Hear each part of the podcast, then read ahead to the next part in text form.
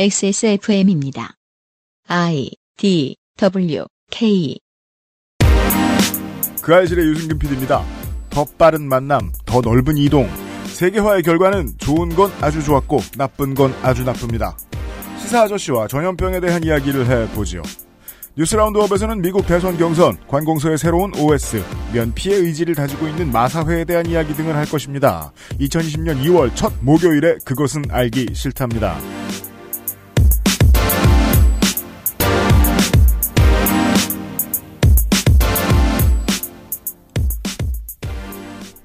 지구상의 청취자 여러분 안녕하세요. 옆에는 윤세민 에디터예요. 네, 안녕하십니까. 윤세민입니다.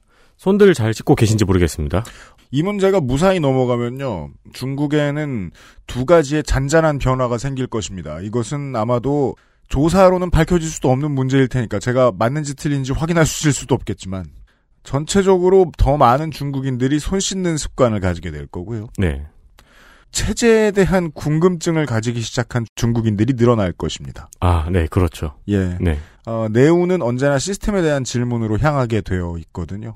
그리고 이게 참 가슴 아픈 일이긴 한데 지금 우리나라에서 이제 이 관련해서 의심 증상이 생기면은 절차가 엄청 잘 되어 있대요. 네. 아예 병원에서도 입구도 다르고 네. 그게 사실 메르스 사태 이후로 생긴 거거든요. 맞습니다. 네. 네. 중국에서는 이제 그 부분의 발전이 또 있겠죠. 네. 사스 때와 메르스 때의 경험에 의한 빚을 지금 우리가 이자를 받고 있는 중입니다. 네.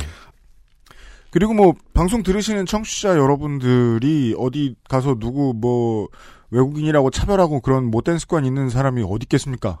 네. 그래서 뭐 이런 말 하는 거 쓸데 없습니다. 다른 생각을 좀 해보면요. 음, 물론 사람들 저 지금 당장 차별 많이 한다고 뭐라고 하는데도 의미가 있을 수는 있지만은요. 일이 닥쳐가지고는요. 잔소리 해봐야 아무 사람도 안 듣습니다. 때로는 그 우리 마음이라도 덜 상하게 하는 게 좀 중요할 수 있는데요. 제가 그 운전을 하다가 퇴근길에 좀 막혀가지고 대림동 쪽으로 좀 돌아갔었어요. 그 중국인분들 많이 사시는데 예. 그러면 영등포구청은 안 그래도 이 영등포구 자체가 서울에서 가장 국제도시처럼 변하고 있는 곳이기 때문에 네. 그 다계국어주로 이것저것 준비 많이 하는 능력이 좀 된 곳이긴 한데 동 주민들이 알아볼 수 있도록 마스크를 끼고 뭐 마스크 없으면은 뭐 주민센터 찾아오시고 뭐 손 씻고 어쩌고 저쩌고 이런 것들 플래카드로 막 붙어 있거든요. 간체와 한국어로 그냥 중국 피해렴 이렇게 써 있어요. 어, 진짜요? 네. 그쪽 동네에 사는 사람들한테 물어봤어요. 제가 더 물을 필요도 없이 쉽게 얘기해 주더라고요. 그 지역, 가 대림동, 네. 동네 분들의 언어에 맞춘 거다. 음. 왜냐면 어르신들도 다 읽어야 되니까요. 네. 이거는 이게 차별이네 아니네의 논란은 좀 뛰어넘은 문제죠. 현실. 네, 네. 중앙 언론에서 그런 단어 쓰는 것은 좋지 않지만 네. 어디를 가서나 아 이건 저건 다 차별이야 그렇게 생각하실 필요도 없습니다. 어, 급할 때에는 순서가 있습니다. 아, 예. 예, 예.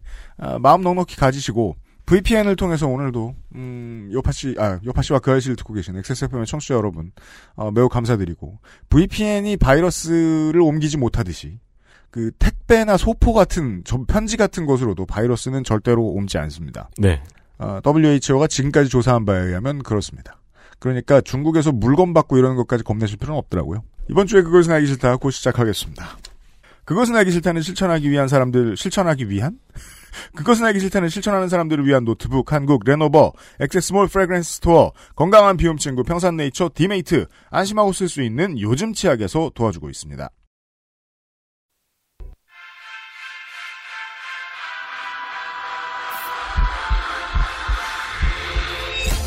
Viva la Juicy by Juicy Couture, X Small Fragrance Store에서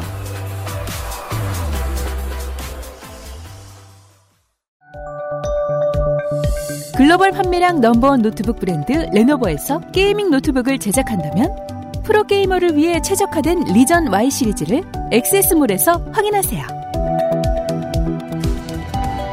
Lenovo for those who do.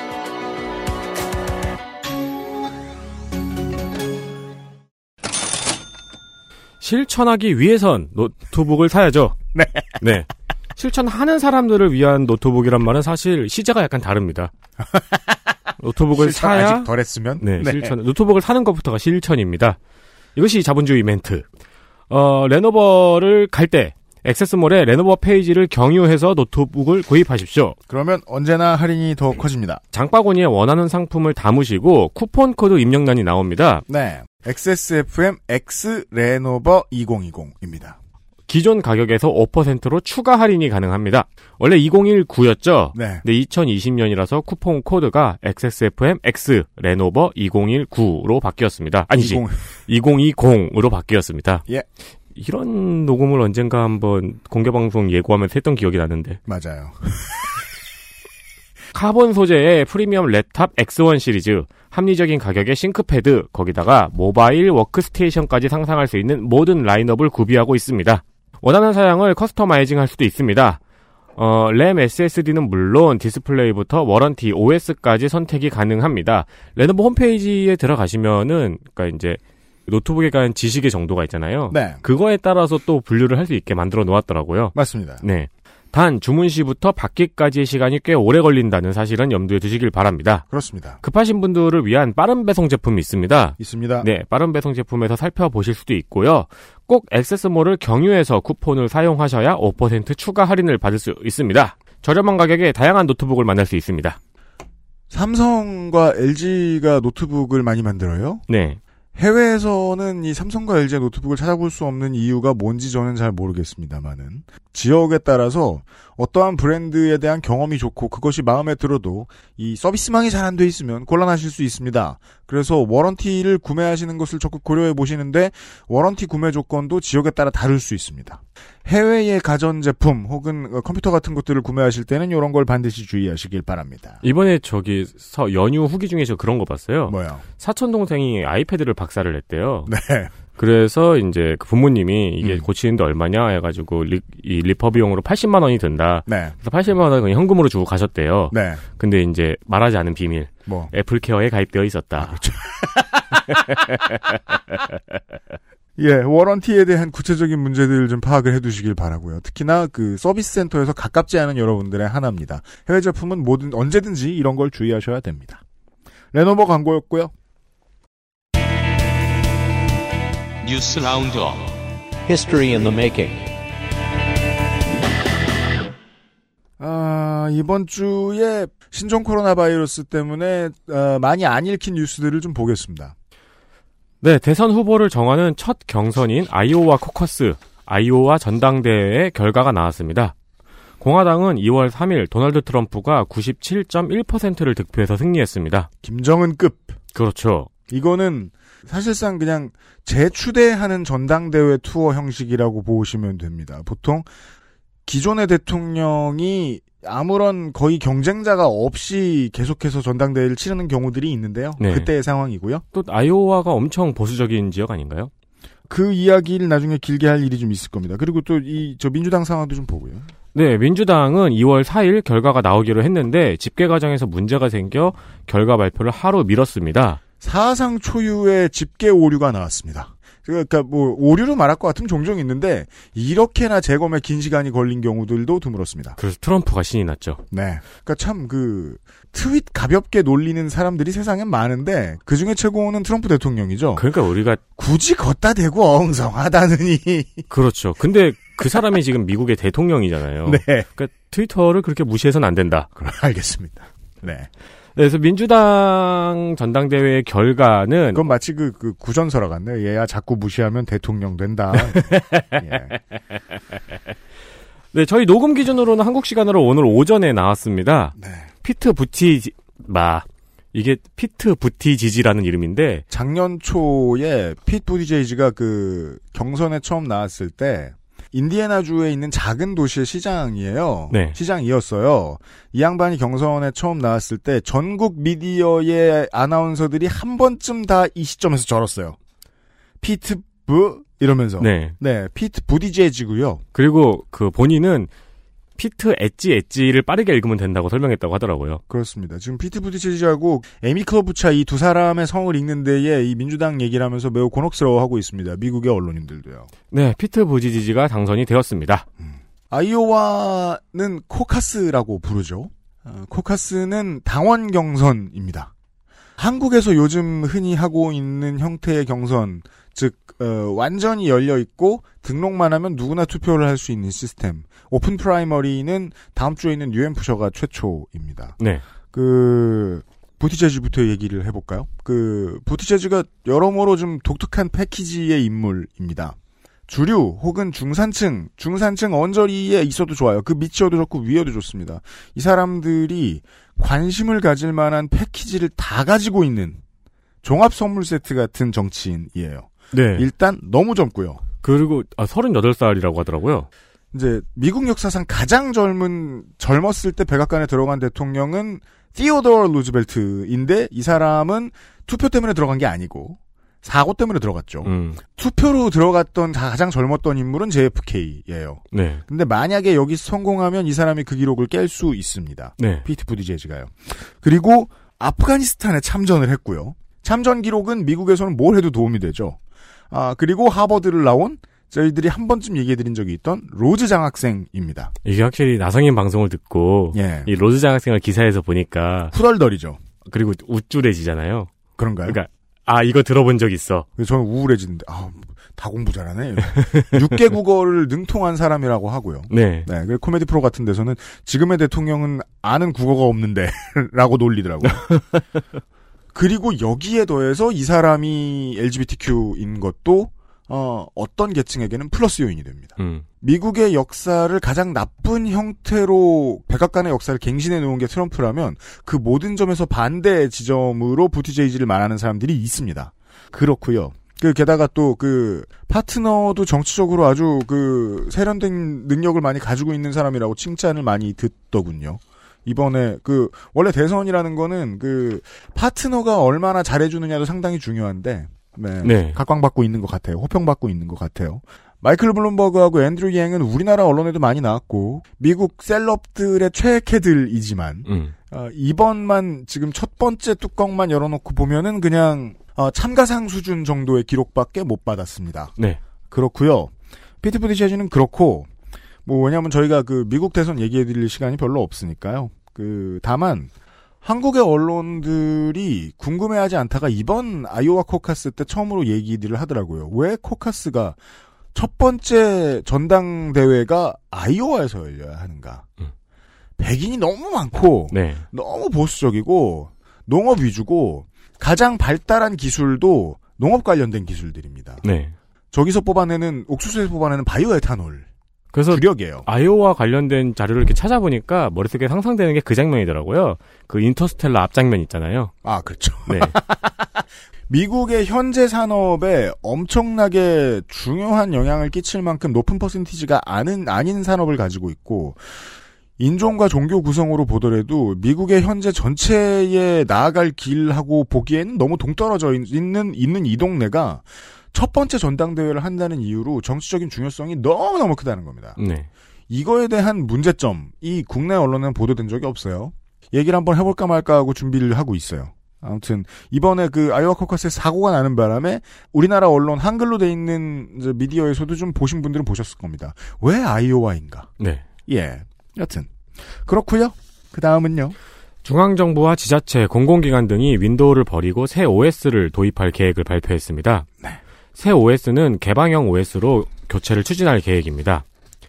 어, 이 새 OS는 클라우드 서비스 기반이 될 예정이며 관련하여서 한글 그 워드 프로그램이요. 네. 한글, 브라우저, 백신 등도 개발 중이라고 발표했습니다. 지금 그 정부가 이걸 내놓을 때, 저 보도 자료를 내놓을 때 한글이라는 단어를 실수로 써버렸어요. 네.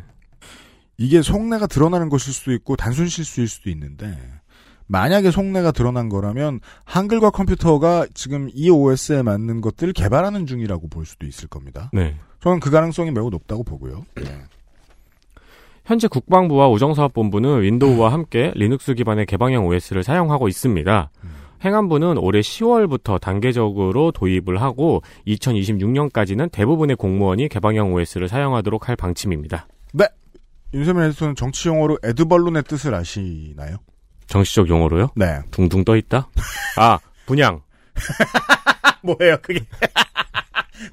중소기업 박람회장. 그, 아젠다를 언론에 기자들과 이제 공무원들이 술 먹을 때 혹은 정치인들이 술 먹을 때 한번 띄워보는 겁니다. 메시지를 던지면 이런 일이 있을지도 모른다. 정부가 추진하는 중이라고 관계자가 밝혔다라는 방식으로 기사들이 나와요. 네. 그럼 그 기사를 보고 사람들이 댓글을 달든 아니면 정치평론가들이 뭐라고 하든 여론이 형성되겠죠? 그럼 그 여론을 본 다음에 갈 방향을 정하는 거예요. 네. 정치 기법입니다. 아, 그리고 에드벌룬이 있는가 하면 에드벌룬을 띄우면 사람들이 그걸 쳐다보니까 그 정치권에서 에드벌룬이 안 나왔는데도 불구하고 언론에서 그냥 자기 마음대로 지어서 만드는 괴소문들도 있을 거예요. 네. 에드벌룬과 괴소문의 공통점이 있습니다. 종종 역할이 비슷합니다. 사람들로 하여금 어떤 아젠다에 대한 의견을 막 내게 만들어요. 네. 그래서 그걸 보고 고치게 해요. 이 문제로 얘기를 해봅시다. 이 리눅스 기반 OS로 관공서의 시스템을 바꾼다. OS를 바꿔보겠다라는 얘기는 나온 지가 10년이 넘게 됐습니다. 심지어 윈미 쓰던 시절에도 뉴스에서 그 신문에서 이런 사설 내는 곳들이 있었어요. 전자신문이었는지 기억은 안 나는데 음. 윈도우즈에 국가가 계속 매달려 있어야 하느냐 라는 이야기요. 어, 예측을 해보자고요. 앞으로 등장할 에드벌룬과 소문들이 있을 거예요. 그게 에드벌룬인지 그냥 괴소문인지는 알 필요도 없어요. 예를 들면 개인한테도 윈도우즈를 못 쓰게 강요할 거라더라. 국가가. 정부에 대한 TMX OS라고 하는데요. 네. 이 업체의 로비가 어마어마하다더라. 음. 뭐 관공서로부터 수주받는 개발 업체들은 이제 다 죽었다더라. 그리고 이런 얘기는 실제 수주 경험이 있는 회사의 직원들을 통해서 대변되거나 동시에 확산되거나 할 것입니다. 네. 어, 이런 문제를 조중동이 안 물면 이게 2026년 목표로 하고 있다고 하는데 한 6년간 조용히 갈 텐데 이런 문제를 한 번이라도 물면 거의 Y2K급으로 시끄러워지는 날이 올 수도 있습니다. 지금은 조용히 넘어가고 있는데요. 네. 왜냐하면 모든 변화란 반발의 친구이기 때문입니다. 네. 네. 어, 지금 2020년에 지금 처음으로 에드벌론이 떴는데요. 음, 향후 몇 년 내로 이걸 관련한 큰 뉴스가 나올 수도 있을 것 같은데 당황하실 필요 없을 것 같습니다. 나쁜 세상이 올 거다 이런 생각하실 필요도 없을 것 같습니다. 네. 네. 다 알아서 준비하겠죠. 근데 조용히 넘어가진 않을 거예요, 아마. 네. 네. 음, 제가 뭐, 더, 뭐, 더 좋은 걸로 가기로 하기 위함, 유함입니다. 라면서 정부 입장을 대변하고 싶은 것도 아닌데요. 저는 이런 그 뉴스의 본질을 잠깐 말하고 싶었어요. 이걸 보면서. 어, 변화는 반발과 함께 다닙니다. 양발이에요, 양발. 다음입니다. 아저씨가 오셨네요. 네. 2월 3일 민주노총 공공운수 노조가 고 문중원 기수 사망과 관련한 협의에서 마사회의 협의 중단을 발표했습니다. 작년 11월 29일 부산 경남 경마공원에 문중원 기수가 유서를 남기고 스스로 목숨을 끊었습니다. 부산 경남 경마공원 개장 이후 7명의 기수와 마필관리사가 스스로 세상을 등졌습니다. 문중원 기수의 유서에는 승부조작, 부정경마, 조교사 개업비리 등의 내용이 적혀 있었습니다. 민주노총 공공운수노조와 한국마사회는 유서에 나타난 경마제도 개선과 개업비리 등의 책임자 처벌 등을 협의를 하기 위해서 지난달부터 협의를 진행하고 있었는데요. 2월 3일 의견을 좁히지 못하고 민주노총에서 협상 중단을 선언했습니다. 이 제도 개선 등의 항목에서는 협의가 되었는데 책임자 처벌과 유족 보상 부분에서 합의에 이르지 못했습니다. 네, 이것이 양자의 보도 자료를 종합하면 나오는 얘기입니다. 네, 마사회는 경찰 수사 결과를 기다리자는 입장이었고요. 민주노총은 경찰의 수사 결과만 보고 기다릴 수는 없다는 입장이었습니다. 앞서서 민주노총은 정부 차원의 진상조사를 요구한 바 있습니다. 긴 이야기를 짧게 줄이면은 저희들이 한번 이야기를 해드렸던 바가 있던 마필 관리사의 사고. 네. 배경이 같죠. 부산 경남 경마공원이고요. 그 시스템을 다시 한 번만 설정을 이야기를 드려야 될 필요가 있을 것 같아요. 마사회가 주최하는 것이 경마니까 한국에서는 네. 관공서가 무조건 하는 겁니다. 관공서가 A부터 Z까지 모든 걸 다 할 것 같은데 그렇지 않죠. 마주라는 이 집단이 등장합니다. 네. 마주가 마사회와 출주 계약을 직접 합니다. 그러면 마주가 그 말에 대한 조교사와 위탁 계약합니다. 네. 마사회가 그 계약을 근거로 마방을 빌려줍니다. 그리고 조교사가 기수하고 말관리사하고 하청 계약합니다. 네. 하청의 하청입니다. 거기에 마사회가 얹어가는 그림입니다. 그리고 여기에서 서울은 문제가 덜 생기는 이유는 서울은 기본급이 있기 때문입니다. 네. 부산은 순위 상금으로만 줍니다. 어, 그리고 서울 같은 경우에는 마필관리사도 그렇고 조교사도 그렇고 노조가 조직이 되어 있어서 그 노조에서 이제 취업이라고 비유를 해야 될까요? 개업이라고 해야 될까요? 그거를 결정을 하는데 부산은 그게 아니었던 게 이번에 문제가 되었던 거죠. 어, 순위 상금으로만 임금을 받으면 당연히 승부 조작에 취약해집니다. 네. 그게 이제 KBO와 K리그에서도 많이 이야기가 나왔던 돈을 제대로 받을 수 없는 구조인 경찰청이나 상무 같은 곳을 리그에서 빼자는 얘기가 거기서 근거하거든요. 어, 뒷돈을 받을 가능성이 높아지기 때문에. 네. 예. 어, 그리하여 유서에 그 내용이 설명이 되는 겁니다. 지금 자신이 그 관리하고 있는 말의 습성에 안 맞는 작전을 지시하더라. 음. 알면서. 네. 그 제일 중요한 말이었던 그냥 아예 대충 타라. 라는 지시도 있었다. 네. 라는 점. 네. 아, 그리고 이제 그 양측의 협상 결렬에 대한 이야기들을 들어보면 다른 것들은 대충 해주겠는데 책임자 처벌은 못하겠다. 라는 거잖아요. 네. 이것은 이제 그 도공의 이강래 전 사장하고 비슷한 케이스로 보시면 좋지 않을까 싶습니다. 김낙순 마사회장도 이제 예전에 민주당 국회의원, 열린우리당 국회의원 출신인데요. 이 사람이 원래에 있던 마피아들이 그대로 있던 자리에 가서 거기에 어떻게 어울린 다음에 비호를 받게 되었는가가 가장 많이 덮여 쌓여 있는 대목입니다. 네. 이 이야기에서.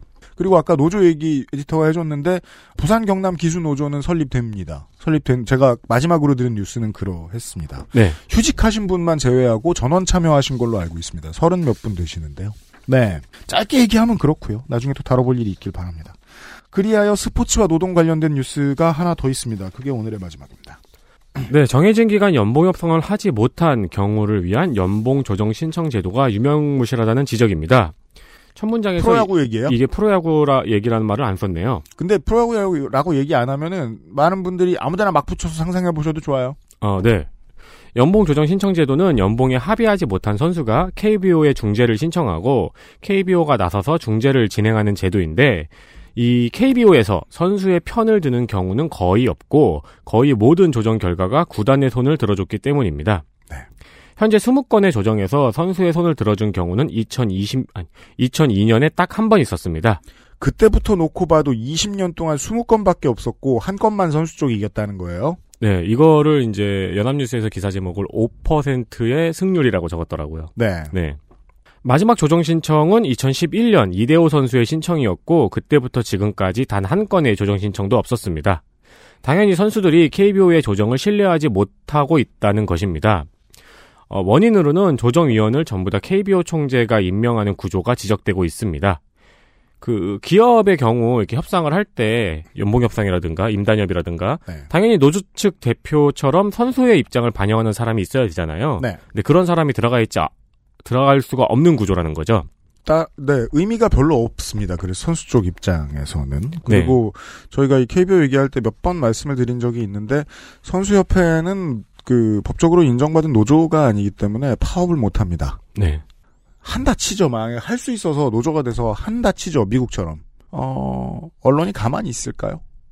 한 번 더 한 20년 전에 사태를 맡겠죠. 제가 그 요거를 왜 전해드리기로 생각을 했냐면은 어, 매해 스토브리그에 물론 드라마 스토브리그도 많이 보시죠. 어, 연봉 조정 문제로 많은 선수들이 갈등을 겪고 이 문제가 어, 수면 위로 올라옵니다. 언론에 전달이 되죠. 그런데 언론에 전달이 되면 항상 같이 뭐 밥도 먹고 차도 마시고 더 통화도 많이 하고 하는 사이인 구단 직원들의 이야기, 어, 단장들의 이야기 이런 거는 그대로 나갑니다. 네. 단장 욕 잘 못해요. 왜 그러면은 왜냐하면 단장이나 구단 욕 함부로 하면은 취재 갈 때마다 눈살이거든요. 음. 그러면은 스포츠 저 뭐냐 스포츠 언론 쪽에 뭐 국장님들은 뭐라고 하겠습니까? 이 기자들더러 이 기자더러 야 원만하지 못하게 네가 그렇게 처신을 하니까 그때 한번 옳은 말한 대가로 취재가 잘 안 되지 않냐. 음. 구단한테 나쁜 말을 못 해요. 네. 밥 먹고 술 먹어요. 더 친해져요. 그래서 그리고 선수는 알아서 자기 편집을 합니다. 선수한테도 물어봐요. 말 안 해줍니다. 그렇죠. 얼마나 나쁜 방식으로 구단에 전달돼서 다시 왜곡된 다음에 언론에 나갈지를 아니까요. 지금 그 왕조 시대 이후로 삼성 라이온즈의 프랜차이즈 스타 인 구자욱 선수의 연봉 협상이 잘 안 되고 있다는 뉴스가 요즘 나오고 있어요. 어, 어떻게 보시면 좋냐면요. 이게 KBO라는 사실을 빼고 보시면 중견 중소 중견 혹은 중소기업이 있어요. 엔터테인먼트 사업을 해요. 1년에 100만 명 남짓하는 고객이 들어요. 그 고객들이 돈도 잘 써요. 음. 팬들도 많아요. 전국에 방송이 돼요. 시청률이 1에서 8%로 오가요. 이 정도 사업이에요. 네. 이런 정도의 예능 프로면요. 제일 끄트머리에 앉아있는 연예인도 몇십억씩 가져갑니다, 1년에. 그렇죠. 근데 공개를 해야만 하는 KBO 선수잖아요. 거기에서 제일 중요한 일을 담당하고 있는 스타가 연봉이 3억이에요. 올해 연봉이 3억입니다. 이거 부자라고 할 수 있나요? 보통 이 리그의 선수들은 평균적으로 10년을 넘게 있으면 엘리트예요. 음. 자기가 어릴 때부터 계속 갈고 닦았고 열심히 해왔던 직업을 10년 영위하면 끝이라고요. 구자욱 선수의 stat을 좀 봤어요. 어, 신인 시즌 15년에 3할 4푼 9리 타격 3위입니다. 그때의 기본 연봉을 받고 그 다음에 연봉은 8천만 원이었습니다. 그 다음에 연봉은 1억 6천만 원이었어요. 근데 이 사람의 기록을 보면 작년 한 해를 제외하면 커리어 내내 OPS가 9할이었고요. 보통 이게 엘리트의 상징이라고 하죠. 커리어 내내 120안타 이상을 기록을 했습니다. 매해. 이런 선수의 연봉을 한 해 좀 올해 작년이 좀 career low였는데 4년 내내 선수가 양보했다가 선수가 한 해 못한 해라고 해서 그냥 깎아버렸거든요. 협상 과정 중에서 구단한테 선수가 무슨 말을 들었는지는 보통 공개되지도 않습니다. 공개할 정도가 되면 그 선수를 자르는 수준이 돼요. 엄청난 복수가 돌아옵니다. KBO에서 쫓겨났다? 다른 리그 갈 곳이 별로 없습니다. 음, 그렇죠. 근데 뭐 아주 다양한 것들을 말하고 싶긴 합니다만 한 가지만 주장을 하면 좋겠습니다. 아, 남은 시간 동안. 이 이야기를 전달하면서 기자들이 자꾸 부자라는 단어 입에 올리는데 그럴 거면 3천만 원대에 묶여 있는 일군 선수들의 기본 연봉 올리는 문제나 평상시에 목소리를 좀 많이 높였으면 좋겠어요. 선수협회야 리그하고 100여 가지를 상담하고 하니까 협의를 하고 하니까 어떤 건 정치적으로 밀릴 수도 있고 그렇습니다. 근데 기자는 정치적 협상 안 하잖아요. 네. 리그하고 기자들이 이 얘기 똑바로 했으면 일군 선수들 중에 결국은 평균 GDP 이상을 못 벌고 평생을 살아가는 선수들이 이렇게 많은 상황은 안 나왔을 거라는 얘기입니다. 진짜 현실은 이건데 100명 중에 한 명, 50명 중에 한 명에게 주어지는 부에만 너무 관심이 많습니다. 자, 그리고 그 부도 제가 아는 바에 의하면 그보다 훨씬 안 유명한 연예인들이 버는 것에 비하면 보잘 것 없습니다. 참 이 연봉협상 시즌 때마다 주변 제 주변 야구 팬들 친구들이 구단 욕하는 거는 10년 넘게 들은 것 같은데 네. 변하는 게 없네요. 왜냐하면 구단이 잘해주면 선수 욕을 더 심하게 하거든요. 그렇고요. 여기까지만 하지요.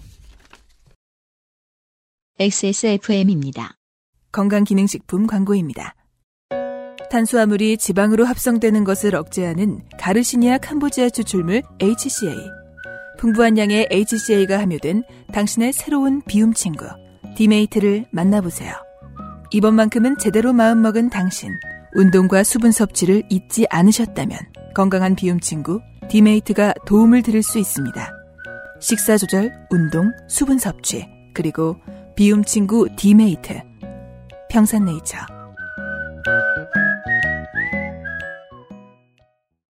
요즘 치약은 판매액의 10%를 소아암 재단에 기부합니다.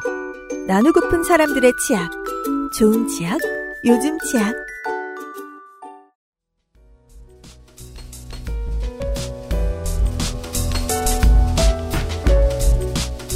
Cleans Warm Cotton Access Mall Fragrance Store에서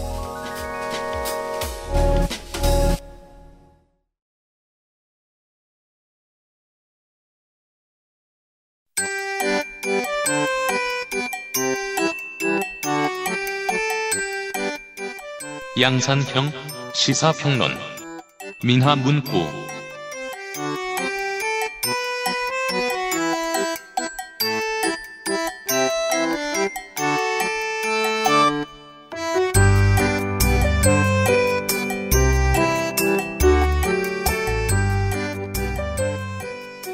이 방송국 저 방송국 돌아서 김민아 시사 아저씨가 왔습니다. 네.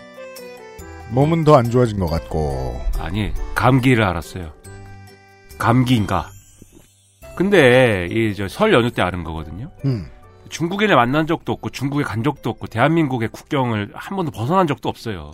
그 뭐 저 영등포구와 은평구 바깥을 별로 빠져나가지 않지 않았을까요? 양천구. 정, 아 양천구 맞다. 거기 네. 양천구에 있지. 네, 그 양천구, 뭐 마포구, 뭐 강서구, 뭐 그다음에 영등포구 뭐 이 정도, 그다음에 그렇죠. 은평구 뭐요 정도인데. 네. 예, 근데 근데 뭐 문제는 이제 확진자 대부분이 서울 시민이다 보니까 상당수가 네. 서울을 의심하긴 해야죠. 사실 머릿속으로는 그러니까 머릿속으로는 온갖 그 상상을 하지 않습니까? 네. 그래서 머릿속에서는 이미 저는 코로나 바이러스 그 확진자예요. 제 머릿속에서는. 마음이 약할 땐 그래요. 네, 왜냐면 이게 모르지 않습니까? 모르는 거예요, 사실. 네. 예?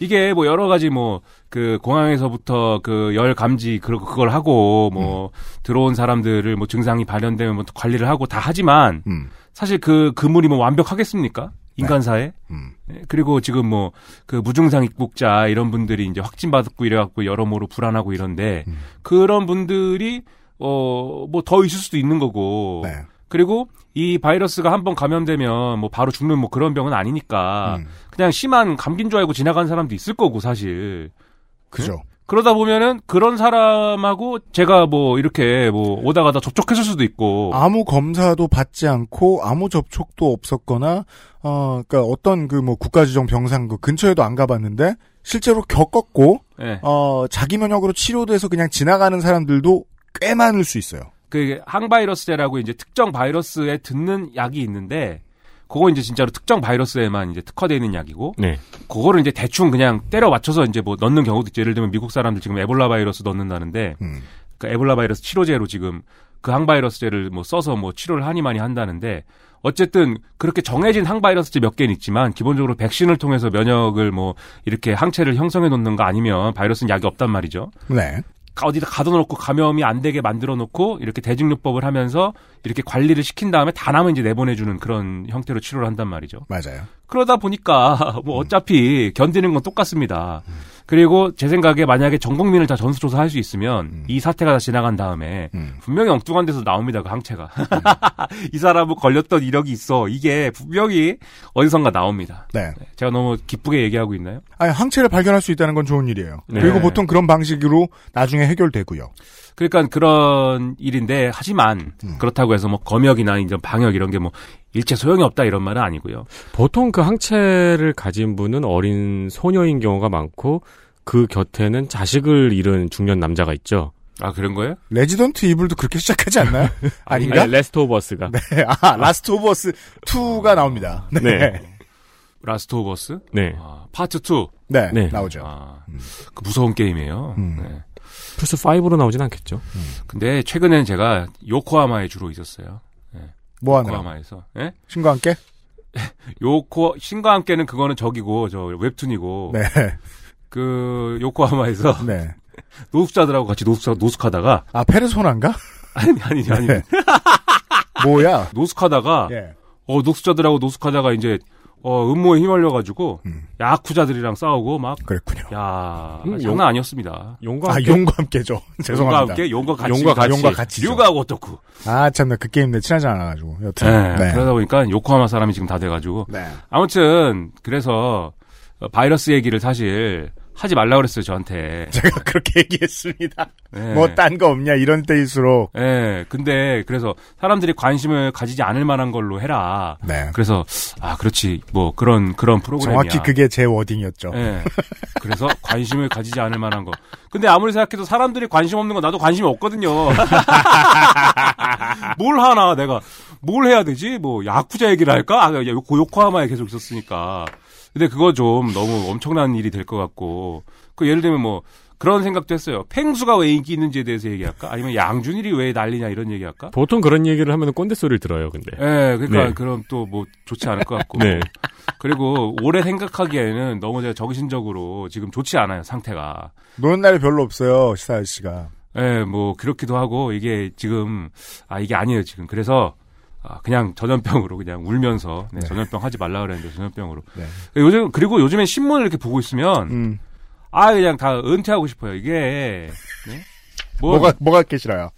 아니 뭐 첫째로 이제 다 뻔한 얘기다 이런 생각이 들고 음. 하던 얘기 계속 하고 뭐 하던 논리 내놓던 논리 계속 나오고 아, 우리가 미디어 밥을 먹으면서 늙기 시작하면 예. 계절의 순환처럼 그 뻔한 과일과 뻔한 채소들이 나오잖아요. 이때쯤 네. 되면. 예. 네. 제철 기사들. 예.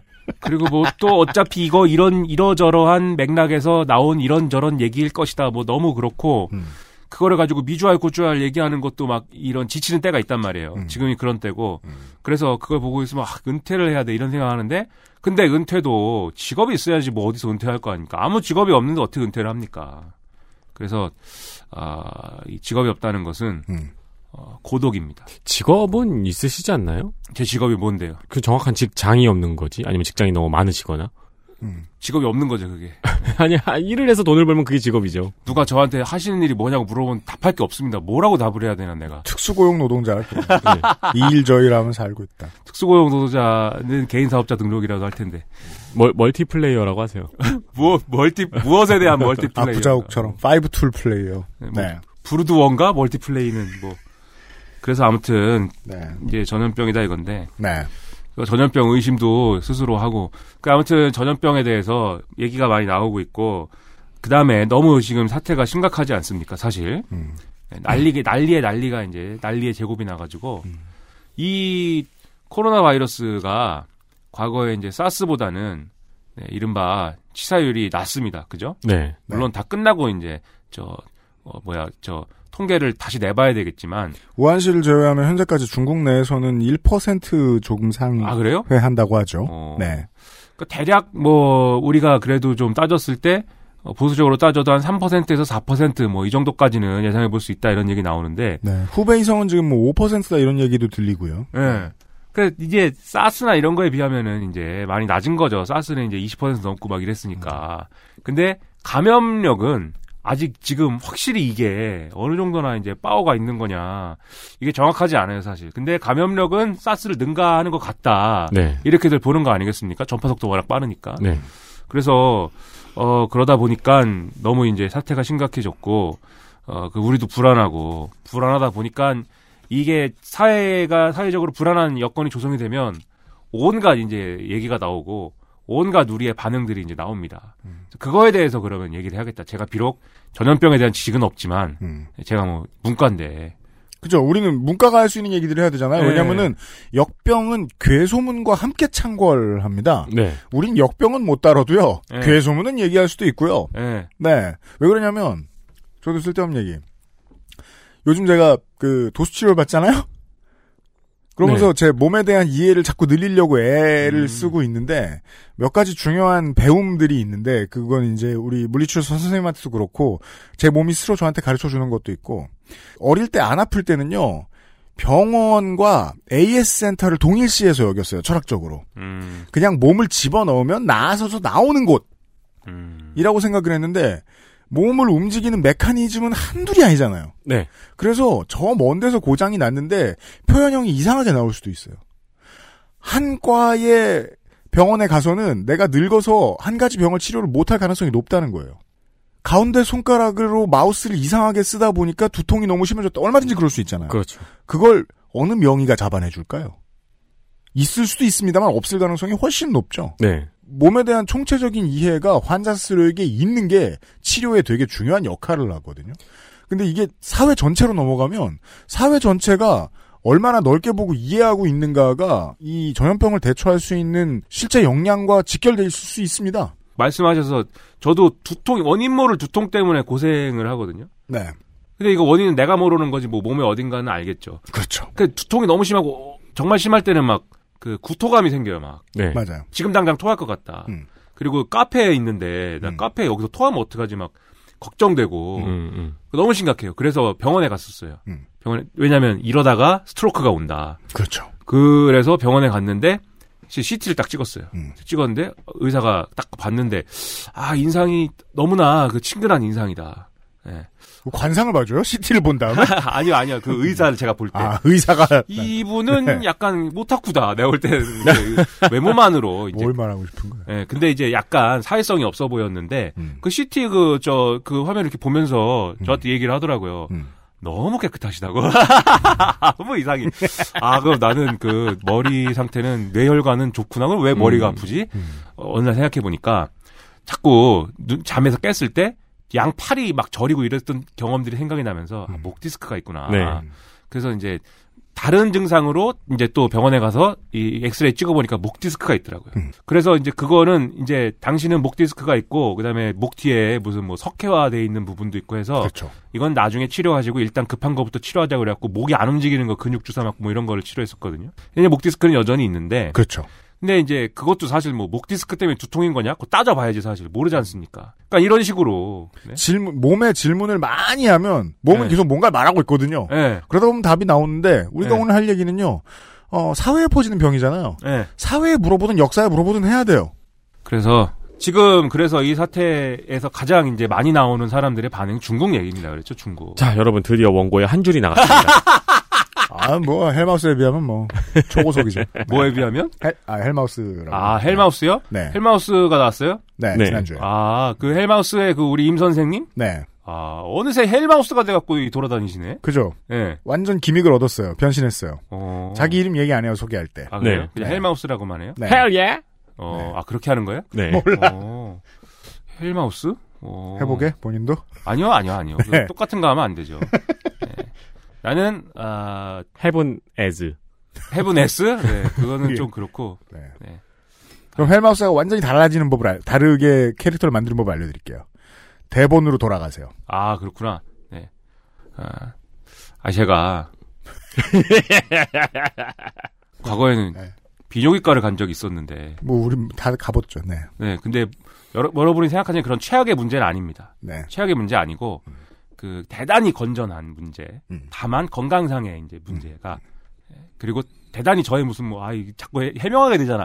그러니까. 하여튼 여러분이 상상하는 그런 문제가 아닙니다. 음. 아주 그 이례적인 문제였어요. 음. 아무튼 그것 때문에 갔는데 아니 의사가 쓰는 단어가 좀 품위 있는 단어를 사용해야 될 거 아닙니까? 예? 저한테 자꾸 음. 그런 땡추.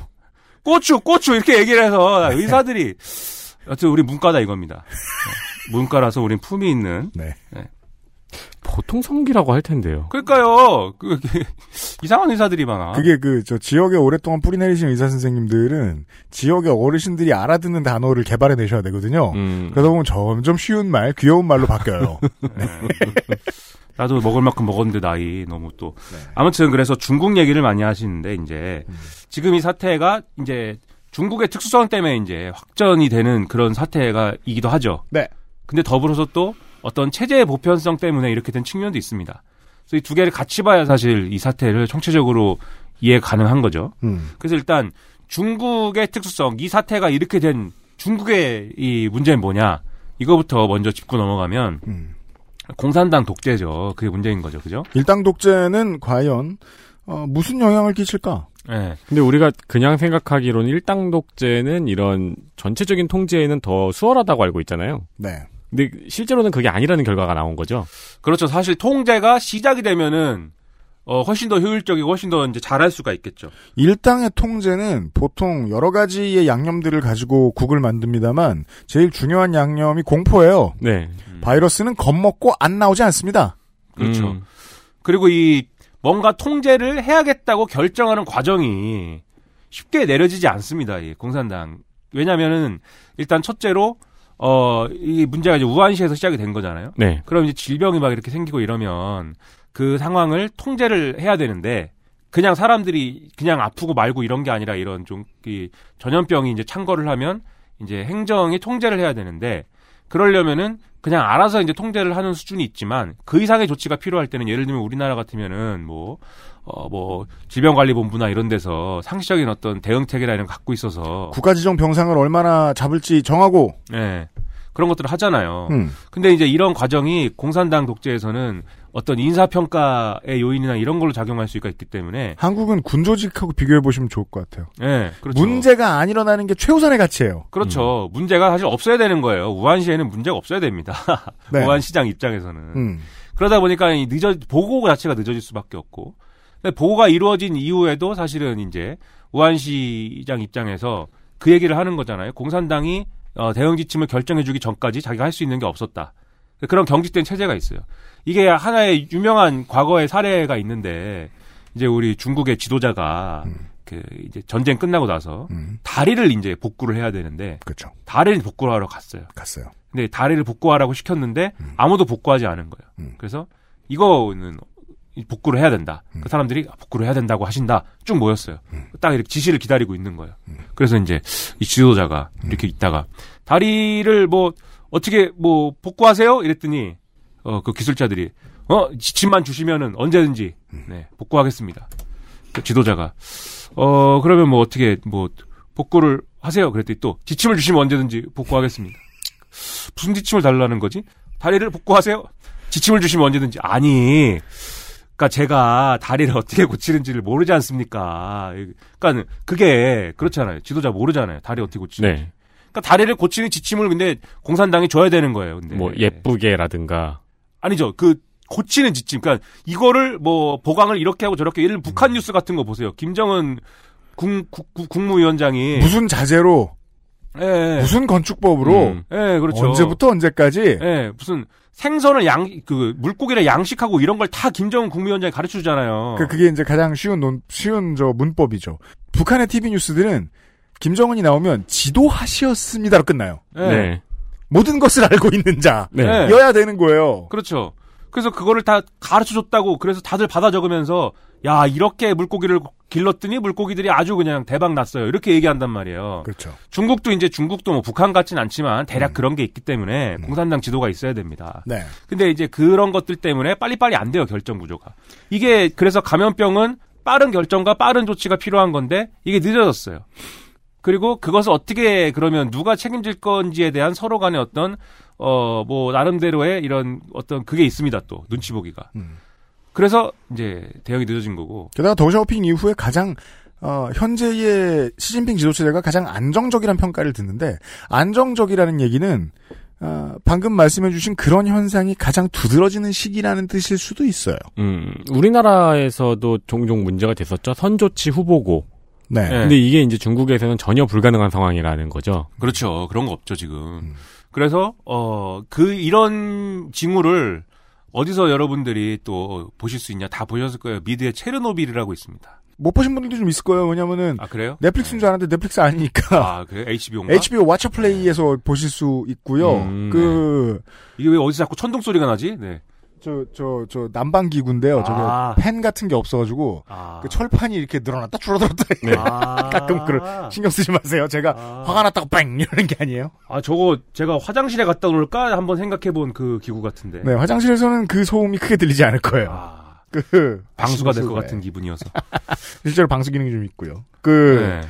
뭐냐, 어, 떨렁 오부작 이거든요? 네. 저는 미국에서 만든 미니 시리즈 중에 Band of Brothers 이후로 가장 재밌게 봤어요. 음. 체르노빌. 네, 재밌죠. 잘 만든 잘 만든 물론 미국에서는요 드라마를 잘 만들었죠. 그럼 엄청난 휴먼 드라마란 뜻이긴 한데 음. 그보다 더 중요한 정치적인 의미들도 많이 어, 리얼하게 녹아 있어요. 네.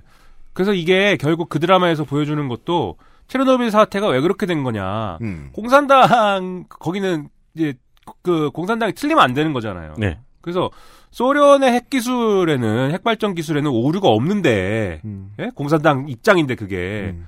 오류가 발견됐단 말이에요. 하지만 오류는 없- 없어야 되는 거죠. 당이 틀렸다는 걸 인정하느니 예. 사람들이 죽게 두겠다. 네, 그래서 거기서부터 문제가 시작돼서 대비가 전혀 안 된 상태에서 모든 게 최악을 향해 달려간 게 체르노빌 사고였고 네. 제가 약간 스포 드라마도 스포하면 안 되는 거죠. 근데 그 근데 드라마가 이건 뭐- 디테일이 너무 중요해요. 스포는 중요하지 않아요. 아 그래요? 예. 거기 보면은 심지어 그런 거 있어요. 이제 그 체르노빌 그, 그 이제 뚜껑이 날아갔기 때문에 그렇죠. 거기를 이제 어쨌든 닫으려면은 음. 메꾸려면은 이제 뭐 사람이 갈 수 없으니까 방사능 너무 커서 네. 그래서 로보트를 투입을 하려고 그랬는데 그렇죠. 로보트를 그래 독일에서 자기들은 만들 기술이 없으니까 음. 독일에서 이제 제작 주문 제작하고 공수 받았고 오잖아요 지원 받아가지고 근데 로보트가 켜자마자 이제 꺼집니다 그렇죠. 방사선량을 못 견디고 음. 그래갖고 아니 독일 놈들은 우리가 분명히 방 이걸 가르쳐 줬는데 음. 어 이 정도 견딜 수 있는 로보트여야 된다라고 가르쳐 줬는데 왜 이렇게 허접하게 로보트를 만들어줘 갖고 보냈지? 라고 해서 알아보니까 음. 여기서 나오는 방사선량을 공산당 공식 입장으로 독일한테 가르쳐 줘가지고 아, 예, 올라갈수록 줄어드는. 음, 그렇죠.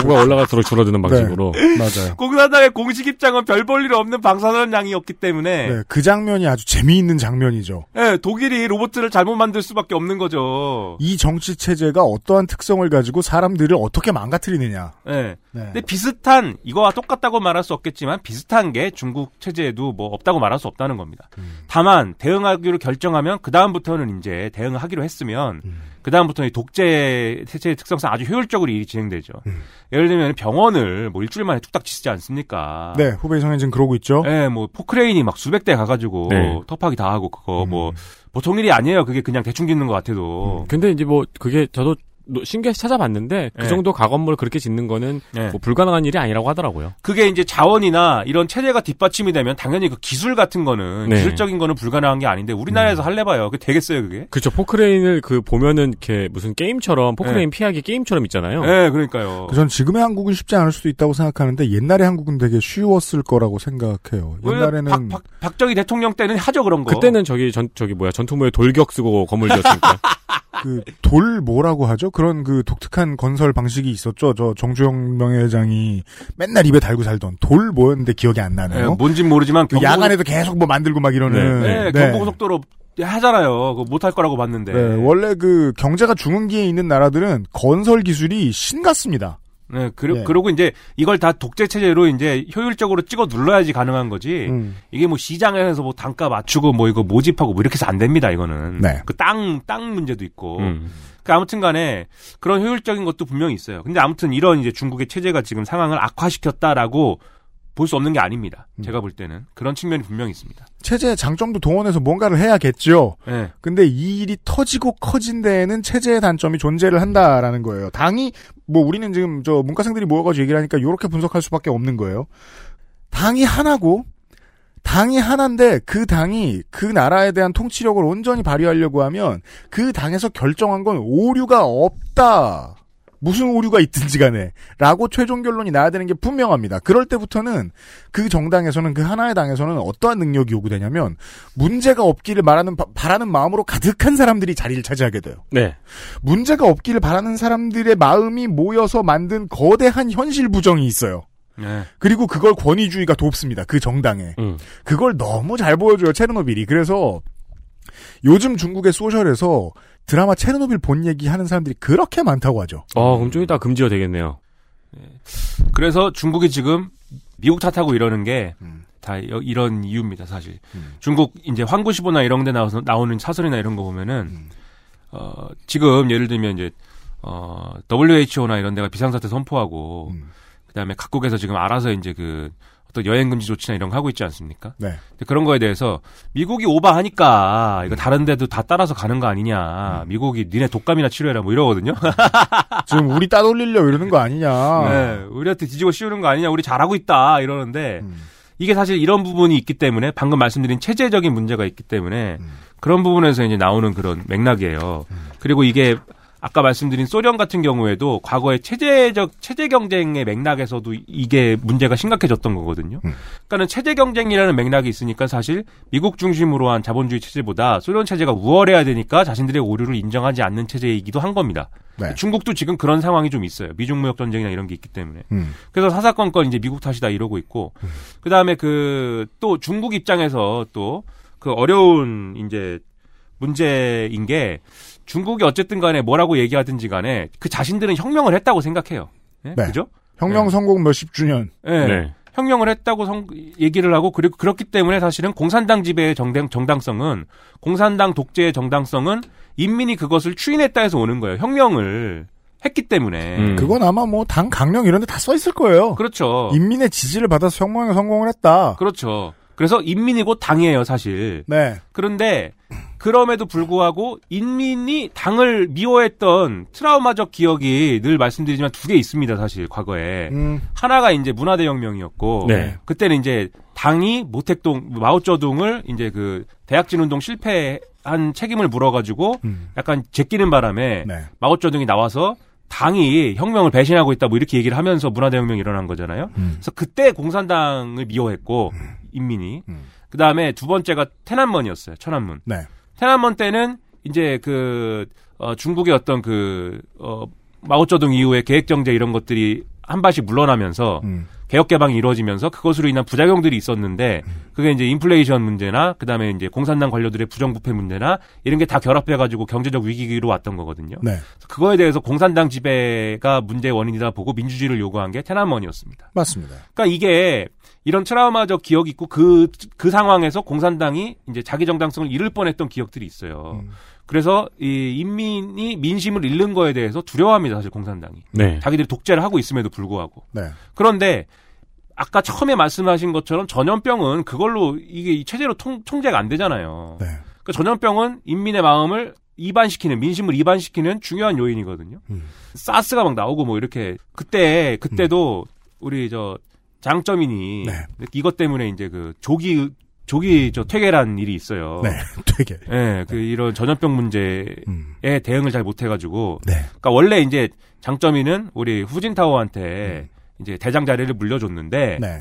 그러나 원래 이제 세 개의 직책을 물려줘야 됩니다. 그렇죠. 국가 국가 주석, 음. 그다음에 당 당 당 주석입니까? 아무튼 당의 대장, 음. 그다음에 중앙군사위 주석 이 세 개를 세 개가 이제 3대 요직인데 네. 그 중에 두 개만 물려주고 중앙군사위 주석은 안 물려줬거든 장점인이. 그렇죠. 자기가 권력을 계속 이제 이어가려고. 음. 근데 이때 이제 그, 어, 장점인이, 아, 노세에서 음. 이렇게 이런 전염병 문제에 대해서 적극적으로 대응하지 않고 그렇다는 비판을 막 받으면서 음. 장점인이 이제 조기 퇴계를 하게 되는 이런 국면을 맞이해요. 네. 그러니까 이런 전례도 있기 때문에 네. 중국의 내적 맥락에서도 사실 이 문제를 그냥 이제 허투루 넘길 수가 없는 겁니다. 전염병을. 그래서 어떻게든지 이 문제를 큰 문제 아니야. 이렇게 얘기하고 싶은 거고 대외적으로도 야, 우리를 이렇게 음해하지 마. 지금 별 문제 없는데 니네 밖에서 우리 잘 통제하고 있어. 라고 얘기해야 할 수밖에 없는 거예요. 그렇죠. 그러 그래서 중국이 우리를 이렇게 괴롭게 하고 있다. 음. 네, 이 말씀을 이제 드린 겁니다. 네. 그래서 그래서 이제 항상 이런 문제 때문에 음. 예를 들면 중국 민족주의 이런 거 있지 않습니까? 중국 특유의 민족주의 이런 거. 네. 그런 것도 다 마찬가지예요. 중국 인민의 어떤 지지를 공산당 지지로 연결시켜야 되기 때문에 음. 공산당이 알아서 중국 민족주의 이런 것들을 어 막 이렇게 조장하는 이런 측면이 항상 있고 음. 전염병 문제에서도 마찬가지 대응을 하려고 한다는 거죠. 근데 아까 얘기한 것처럼 이제는 인터넷이 상당히 발달했고 그 다음에 이제 전염병을 지금 뭐 금지어로 지정할 수는 없는 거기 때문에 음. 예, 전염병 문제에서 인터넷에서 이렇게 좀 공산당 지도부에 대한 의심이나 음. 이제 그 우한 시장에 대한 비판 이런 것들이 있는 거죠. 그러면 이제 공산당 지도부가 어떻게 하냐? 우한 시장한테 뒤집어 씌웁니다. 야, 이제 공산당은 다 잘하는데 시장이 초동 대응 못해갖고 이게 뭐냐? 그 우한 시장이 미안하다고 사 미안합니다, 여러분 사과하고. 이를테면 가까운 공산주의, 사회주의 독재 국가인 북한을 생각을 해보면 북한도 어, 국내 인터넷으로 인터넷을 거의 완전히 통제를 하고 있습니다. 네. 근데 이제 북한 내에서만 인터넷을 쓸 수 있어서 정보의 격차에 목이 말라 하는 것과 중국 내에 중국 내 인터넷 서비스들만 쓸 수 있어서 정보의 격차가 생기는 건 차원이 다른 문제예요. 중국 남부의 어떤 주의 사람들은요, 그 인터넷을 쓰면서 와 천하에 저런 추운 곳이 있다니 처음 알았다 이런 얘기 하는 사람들도 있다고요. 네. 아 몽골 끝에는 뭐 이런 일이 있구나, 뭐 문화는 어떻구나. 중국의 인터넷은 중국밖에 안 되지만 중국 인민들을 새로 가르친 측면들이 되게 많이 있어요. 그리고 완벽히 닫혀 있지 않고요. 제가 말했잖아요. 왓챠 플레이를 본다니까요. 음. 그리고 인터넷의 고유한 특성입니다. 이게 예를 들면 우리가 뭐 자가 격리를 했다. 그러면 어떤 사람이 예를 들면 페이스북이나 트위터 이렇게 썼다고 생각해 보세요. 물론 중국은 페이스북도 못하고 트위터도 못하지만 이렇게 썼다고 생각해 보세요. 자가격리를 했는데 어 정말 이렇게 나 스스로 아 이렇게 해야 된다 이렇게 생각했고 그리고 이렇게 잘 통제에 따랐더니 지금은 이제 별로 문제가 없고 그래서 이제 14일 지나서 이렇게 안전하게 자가격리에서 해방됐어요. 이렇게 이제 누가 올렸다고 생각해 보자고요. 음. 그리고 근데 어떤 사람은 또 아이씨 나는 아무 증상도 없고 아무 이상도 없는데 나라에서 부당하게 나를 이렇게 자가격리를 해가지고 열받아 죽겠다. 아주 이거 거지 같은 나라다. 어떤 사람이 이렇게 썼다고 생각해 보세요. 두 개 중에 어떤 게 더 공유가 더 잘 되고 어떤 게 더 리트윗이 잘 되겠습니까? 후자죠, 후자. 후자죠. 얘는 조리돌림 당하는 거죠. 이제 네. 죽는 거죠. 얘는. 현재 지금 많은 언론들도 지금 그 아산시에 어, 사실 어느 장소인지도 중요하지 않습니다. 너무 떨어져 있는 리모트한 곳이라서 네.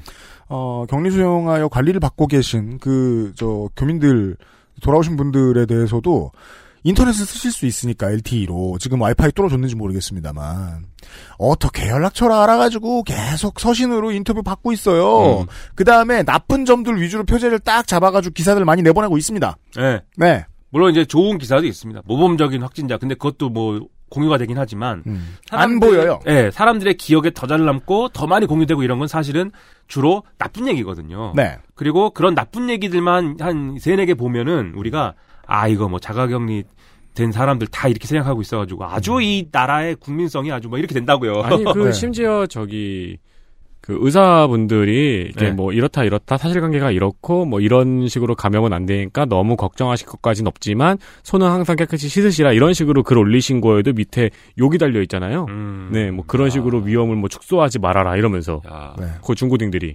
야, 중고딩만은 아닐 거예요. 그렇습니다. 네, 초딩일 네. 수도 있습니다. 전국의 중학생 고등학생 여러분 죄송합니다. 댓글이 쉬우니까 불안감들이 댓글에 보이잖아요. 네. 어느 순간부터는 사람들한테 지지를 많이 받는 뭐 댓글이나 이런 짧은 글들이 있을 때 자기 연민, 자기 비하, 타인 혐오 말고 다른 그것을 제외한 성격만 가지고서 사람들한테 히트할 수 있나? 그건 반성해 볼 문제가 있습니다. 네. 요즘 보면 그런 생각 정말 많이 해요. XSFM입니다. 지구상에서 가장 많이 팔리는 노트북 브랜드 레노버. 명절과 입학, 졸업 선물로 최고의 선택입니다. 지금 바로 엑세스몰에서 전용 특가를 확인하세요. Lenovo for those who do.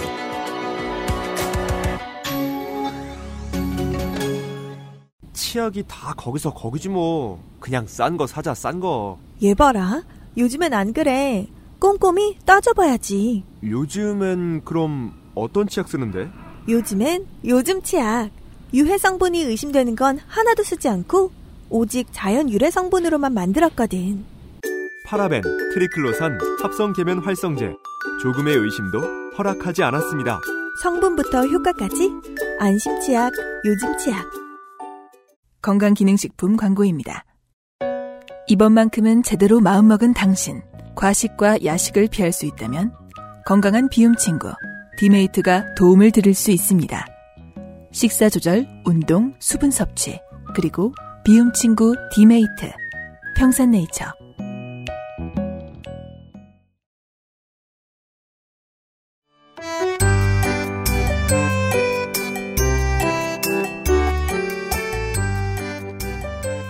지금 속보가 왔는데 대학들한테 4주 동안 저 개강 연기하라고 그랬대요 교육부가. 아무튼 뭐 이런 좀 뭐 대응도 대응이 다 필요한 필요한 하죠. 네. 그리고 우리 또 대학을 개강만 연기했습니까? 사실 뭐 이거 방송 뭐 취소한 거 있잖아요, 이거. 아, 저희 저 요즘은 팟캐스트 시대 공개 방송 네. 네. 이 지금 2월 말일이었는데 네. 예. 그게 300회 특집 공개 방송이었거든요. 네. 어, 정말 그동안 모시고 싶었던 가수들도 많이 초대됐는데 네. 다 라인업 공개하기 전에 취소를 했죠. 근데 그래서- 지금 또 이게 또 그냥 아니 뭐 저희들도 구청 쪽의 공연장이니까 나중에 기다렸다 취소되면 음, 환불도 음. 받고 좋은데 어 왜냐면은 구청이랑 계약서에는 뭐 환불 뭐냐 취소하면은 우리가 돈 더 다시 돌려받고 뭐 이런 거 없어요. 아 진짜요? 네. 뭐 몇 프로 이런 거 없어요? 네, 근데 이건 사실 선제적 좋지 않지 하면 음. 의미가 없다고도 볼 수 있으니까 네 그렇게 되더라고요. 근데 저희도 한번- 저희고 공무원한테 읍소를 한번 해보죠. 아, 솔직히 뭐그 우리 상황이 이런데 네, 이거 뭐 바이러스인데 이거 행정 소송 같은 거 어? 걸고 당신들이 공무원이면 말이야, 막 이러면서 네, 지금은 법대로 해주는 게 좋은 아, 뭐, 뭐 중요한 것 같아요. 네. 문의는 여튼, 해봐야 되지 않을까요? 혹시 아. 뭐 이렇게 나 그저 어디 가셨다는데 돌아오시면 찔러 찔러는 볼 거예요. 연락하기가 쉽지 않더라고요. 뭐, 바쁘신지. 무 슨 구청이라고요? 영등포구청. 영등포구청 여러분, 네. 이 방송 들으시는 영등포구청 아니요. 여러분, 뭐 아직 예. 이 부산한 중소기업 이거 좀 살려주십시오. 그 뭐 제가 또 아까도 중요한 단어 말씀해 주셨는데 그 일당 독재 국가로 말할 것 같으면은 그 혁명이라는 단어가 되게 중요해요.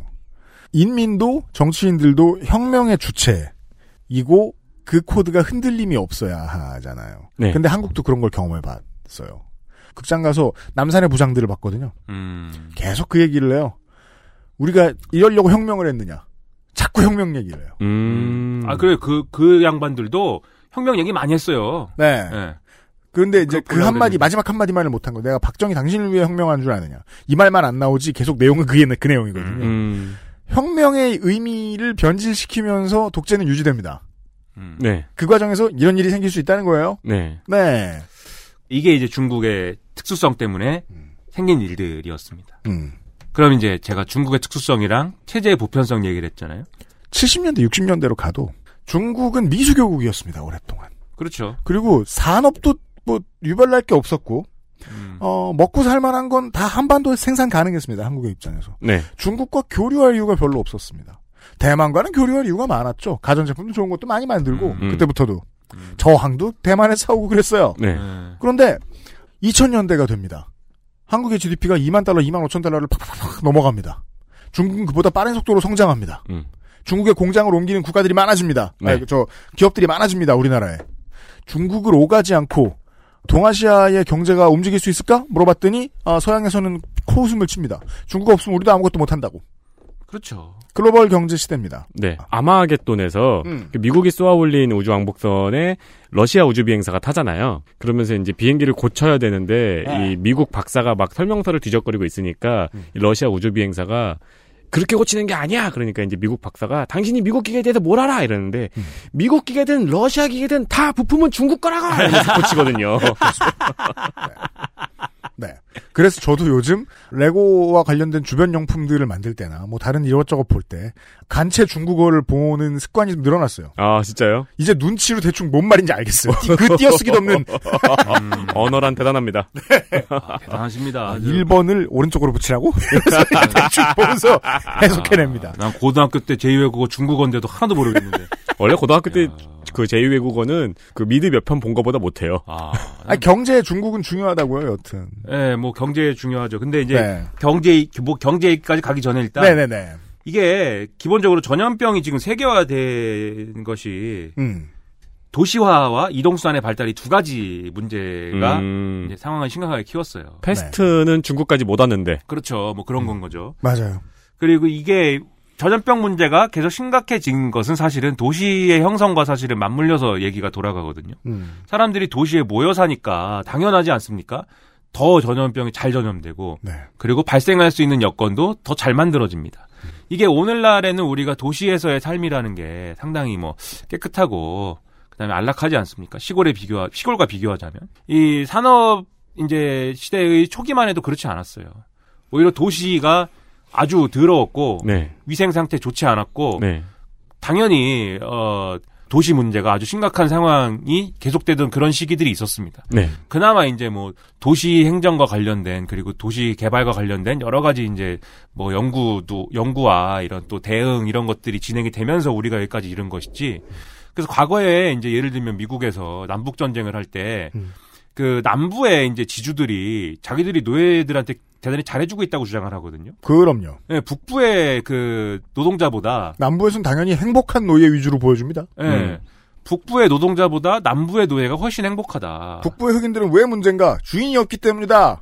그래서 실제로 북부의 이제 북부의 도시에서 도시에서 있고 그 다음에 이제 임노동을 하는 노동자들의 처지는 대단히 안 좋았다는 거예요. 그집 같지도 않은 집에 모여서 이제 네. 따닥따닥 모여서 이제 살고 있고 그리고 상하수도 이런 것들이 정비되지 않은 상황에서 거의 뭐 오염된 거의 오염될 수밖에 없는 그러한 이제 어, 음식물들을 섭취하고 음. 제대로 된 식품 공급망이나 뭐 이런 것도 없고 어 그리고 뭐 모든 게 더럽죠. 미국 정치의 정서 중에 하나입니다. 예. 가스, 상하수도 이런 것을 설치해 주는 게 어, 모두에게 반드시 해줘야 된다는 생각이 없어요.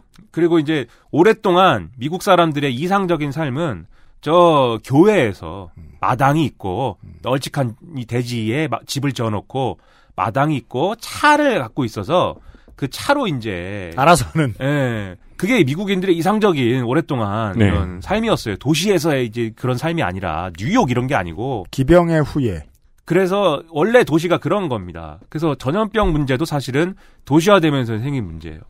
근데 어, 여기다가 이제 플러스 된 게 뭐냐면 지금도 지금도 이제 신종 코로나 바이러스는 우한시잖아요. 네. 우한시가 그렇게 무슨 시골이 아닙니다. 거기가 인구 천만씩 되고 대단히 발전해 있는 도시고 그 다음에 거기에 이제 주요 기업들의 어떤 그 큰 어떤 사무실 이런 게 다 모여 있고 이래서 음. 우리나라 교민들도 많이 있었던 거 아니에요. 또 다 데리고 왔지만. 네. 인구 천만 이상 중국 도시는 12개인데 그 중에 12번째입니다. 아 그래요? 네. 12 12지 전사네. 근데 뭐 그걸 세개로 넓혀봐도 50개 중에 12번째 뭐 이렇지 않을까요? 아무튼 네그 서울보다 훨씬 큰데 네. 인구는 서울과 비슷합니다. 네. 그리고 거기에 이렇게 그 수산물 시장이 있었던 거 아닙니까? 네. 그러니까 수산물 시장도 뭐 시골에 있었으면은 시골에 그런 게 있었으면은 시골에 저 모란시장 같은 게 있었으면은 뭐 그렇게까지 안 됐겠죠. 음. 도시에 있으니까 이- 이렇게 되는 거예요. 맞아요. 그렇죠. 실제로 네. 모란시장도 도시에 있습니다. 그렇죠. 네. 또 근데 모란시장 같은 것이 완전 시골에 있다. 그러면은 그렇게 문제가 커지지 않았을 수 있죠. 그렇죠. 음. 그냥 그런 거죠. 그거는. 음. 그러니까 이게 이 문제가 첫 번째가 있고 그 다음에 이게 국제적인 문제가 되는 이유 중에 아주 중요한 게 비행기입니다. 비행기. 네. 비행기를 제 타고 다니니까 이제는 음. 그 그다음에 비행기라는 게 도시와 도시를 연결하잖아요. 네. 네. 시골과 시골을 연결하는 게 아니라. 음. 그러니까 당연히 이 도시에서 저 도시로 바로 전파될 수 있는 이제 전염병의 고속 철 고속로가 생겨 있는 거죠 이미. 이게 네. 그 혹성 탈출 얼마 전에 개봉했던 프리퀄 작품이 있었죠. 진화의 시작. 음. 그 시저가 no 하고 하는 네. 거기 마지막 장면이 그거였죠. 기장이 코피를 흘린 상태로 비행기에 타고 음. 그대로 전 세계로 이제 병이 전파되는 음. 그 장면이 마지막이었죠. 음. 네. 비행기입니다, 비행기. 음. 그래서 비행기가 뭐 중국에서 여기까지 뭐 두 시간이나 걸립니까? 뭐 제가 비- 중국에 안 가봐갖고 몰라요. 뭐 아무튼 서부 서남부로 가더라도 뭐 대여섯 시간 뭐 네. 네, 네. 길어봐요. 예, 무슨 방역 대책을 세우기도 전에 네, 맞습니다. 이미 이미 전염될 수 있는 모든 여건은 갖춰져 있는 상태가 돼버린다고요. 이게 중국이 아니라 서양이라고 생각해 보자고요. 그래도 뭐 만약에 직항로가 이- 겨- 있는 도시야. 하- 서- 인천이나 뭐 한국에서. 음. 그러면은 그래봐야 15시간, 15시간, 16시간 내에 네. 전파가 가능하다는 거예요. 그러니까 이미 비행기에 탑승해 있죠. 그리고 음. 그래서 이제 도시와 비행기 이렇게 얘기하면 이제 사- 이거 이렇게 얘기하면 사람들이 이제 이렇게 얘기하는데 자, 저것도 또 또 저 어, 중국을 비호하려고 도시 탓하고 비행기 탓하고 어 그런 아, 말씀이 그래요? 아니- 뭐 그런 요즘에 다 그러지 그런 식으로 얘기하잖아요. 아, 욕을 너무 많이 먹어봐가지고 네. 어떻게 하면 욕 먹는지를 알고 있어요. 예, 탓과 척. 예? 뭐 얘기하면 뭐 또뭐 탓한다 그러고 또 또 뭐 얘기하면 또 무슨 척한다 그러고 탓과 척. 탓과 척은 나 죽여버릴 거야 내가. 근데 아무튼 내로나물과 함께 죽여버릴 겁니다. 탓과 척을. 아무튼 제가 그래서 말씀드리는 건 그래서 무슨 뭐 어, 도시 탓 비행기 탓이 아니고 음. 그다음에 그렇다고 이제 우리가 도시 탈도시 해서 자연인이 되자든가 음. 이제는 비행기를 타지 말자든가 이런 게 아니고 네. 그건 거부할 수 없는 거고 어쩔 수 없다는 거죠. 제가 말씀드리고 싶은 건 이제는 이 세계에 위험의 외부라는 건 없다는 겁니다. 그러니까 이게 뭐 저 더 이제 저 고차원적인 얘기를 하면 울리백 뭐 이런 사람들이 얘기하는 뭐 위험 사회 이런 거잖아요. 네. 위험 사회라는 게 무슨 사회라는 책 제목은 싫지만 싫은 거 맞아요? 냉소 사회 뭐 이런 거에 책 저희도 제목을 싫어요. 왜 그렇게 져가지고 네. 아무튼 그때 무슨 사회라는 책 제목이 유행이었죠. 아. 개 많아요. 그 피로- 수많은 피로 사회 뭐 네, 수많은 사회들이 아류를 쓴 사람이 돼가지고 책을 써야 되는데 책을 한 글자도 못 쓰고 지금 아무튼 어 뭘 얘기하려고 아 그 어 그랬지만 그 위험 사회론이라는 게 뭐냐면 위험은 위험이 일반화돼 있고 네. 우리가 그 위험한 어떤 존재들로 존재들로부터 우리를 단절시키는 게 물론 이제 뭐 단기적으로 그럼 그리고 이제 미시적으로는 뭐 가능할 수 있지만 큰 틀에서는 이제 불가능한 사회이고 시대이고 그렇기 음. 때문에 그리고 그걸 가능하게 만드는 건 기술의 발전이고 그래서 앞으로 이게 새로운 어떤 정치적 문제로서 우리를 이제 우리에게 이제 어떤 고민거리와 해결할 문제를 안겨다 줄 것이다 뭐 이런 주장인 거거든요 그게 요약을 아주 거칠게 하면 네. 그러니까 그렇기 때문에 제가 말씀드리는 건 이 위협에 대해서 어떤 위협이 발생했을 때 그게 전염병이든지 뭐든지 아 거기에 대해서 절대 나는 이 전염병으로부터 안전한 어떤 벙커에 들어가 가지고 밖으로 나가지 않고 외부의 문제는 알아서 외부가 해결해 이런 태도로 우리가 전염병 문제를 해결할 수가 없다라는 겁니다. 즉 중국에서 전염병이 발생했든 아프리카에서 뭐 발생했든 어디서 발생했든 그것은 우리 자신의 문제라는 거예요. 그건 그걸 거부할 수가 없는 상황이 돼버렸다는 거예요. 이제는. 네. 그래서 같이 해결해야 된다는 겁니다. 빠져나갈 수가 없다는 겁니다. 음. 그 얘기를 하려고 도시화와 비행기 얘기를 지금 한 거죠. 아니 요즘은 이게 무슨 소리냐? 이, 이- 아, 이거. 에이서스 노트북이 대만제 노트북이 지금 throttling이 일어났어요. 네. 네. 이 갑자기 그 열을 많이 받았는지 얘가 cooling을 크게 하려고. 네. 더워. 저것도 우리는 아수스의 노트북과도 함께 살아야 되고 네. 네. 그 이건 ThinkPad네 이건. 그다지 그다지 어렵지 않게 만든 각본의 포스트 아포칼립스물, 흔한 좀비물 이런 데에서도 이제는 다 대중화돼서 다 알고 있는 상식 같은 것들이 나옵니다. 좀비 아포칼립스가 왔어요. 문 꼭 닫고 그냥 도망가는 사람들은 보통 아쉬운 최후예요. 음. 네. 네. 그냥 죽어요. 도시화의 문제는 그렇게 설명하면 제일 좋거든요. 음. 나 혼자 문꼭 닫고 가만히 앉아서 살아남을 방법은 없다. 어떠한 문, 아주 큰 문제가 생겼을 때. 음. 우리는 문꼭 닫고 가만히 앉아 있어도 모든 걸 공유하거든요, 사람들과. 네. 수도? 가스? 뭐는 아니겠어요? 공기도 가까워요? 그렇죠. 네. 그냥 나서가지고 모색하는 게 더 중요하다. 사전에 예방하려고 하는 일이, 일이든, 벌어졌으면 함께 치료하려고 하는 일이든. 그렇죠. 네. 그래서 해결을 해야 됩니다. 해결. 왜냐면 지금은 이 문제가 가까우니까 청취자 여러분들도 보이실 거라고 생각해요. 전염병 문제는 사회 집단의 우울증일 수도 있고 정치의 문제거든요. 그렇죠. 정신적인 게 많이 들어가요, 이 안에. 음. 병이 안 걸려도 병 때문에 정신적으로 쓰러지는 사람들이 있을 거라고요. 이미 그러고 있는 사람들이 달고 있는 리플을 보시잖아요? 그런 얘기예요. 네. 그리고 이 병이 정치인 게 이런 병이나 참사가 정치 문제일 수밖에 없는 게 이런 일이 벌어지면 방금도 말씀드렸듯이 원인 문제도 다 그런 거고 대응하는 문제에 있어서도 그것은 정치입니다, 결국. 네. 왜냐하면 이 위협은 사실 위협의 바깥은 없다고 말씀드렸지만 사실 그 내부적으로는 뭐 단계화돼 있고 위계화돼 있죠. 누가 가장 취약합니까? 기저질환 앓고 있는 사람들 그리고 고령자 노약자. 이런 사람들이 취약한 거거든요. 네. 그런 사람들에 대한 어떤 뭐 안전망이 없는 상태에서는 사실은 그 사람들이 가장 먼저 노출돼서 가장 위협 위협적인 상황이 될 수 있기 때문에 그 결국 정치적 문제죠. 뭐 저희가 수년째 얘기하고 있는 의지잖아요. 그렇죠. 그런 거 잘하라고 표준 거다. 그렇죠. 네.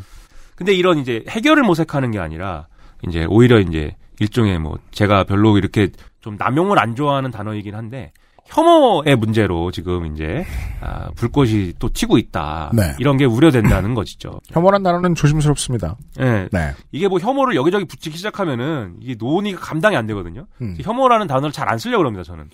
그게 저는 정말 옳은 태도라고 보는 게 예. 나도 사람 이것저것 혐오하는 사람들을 혐오할 수 있잖아요. 네. 근데 혐오에 집착하면 혐오에 집착하는 자기 자신을 합리화하는 단계로 막 쪼그라들어요 스스로가. 맞아요. 그건 어떤 싸움으로 번지냐면 제가 오늘 하려다 만 얘기인데 내가 더 약자다 싸움이 돼요.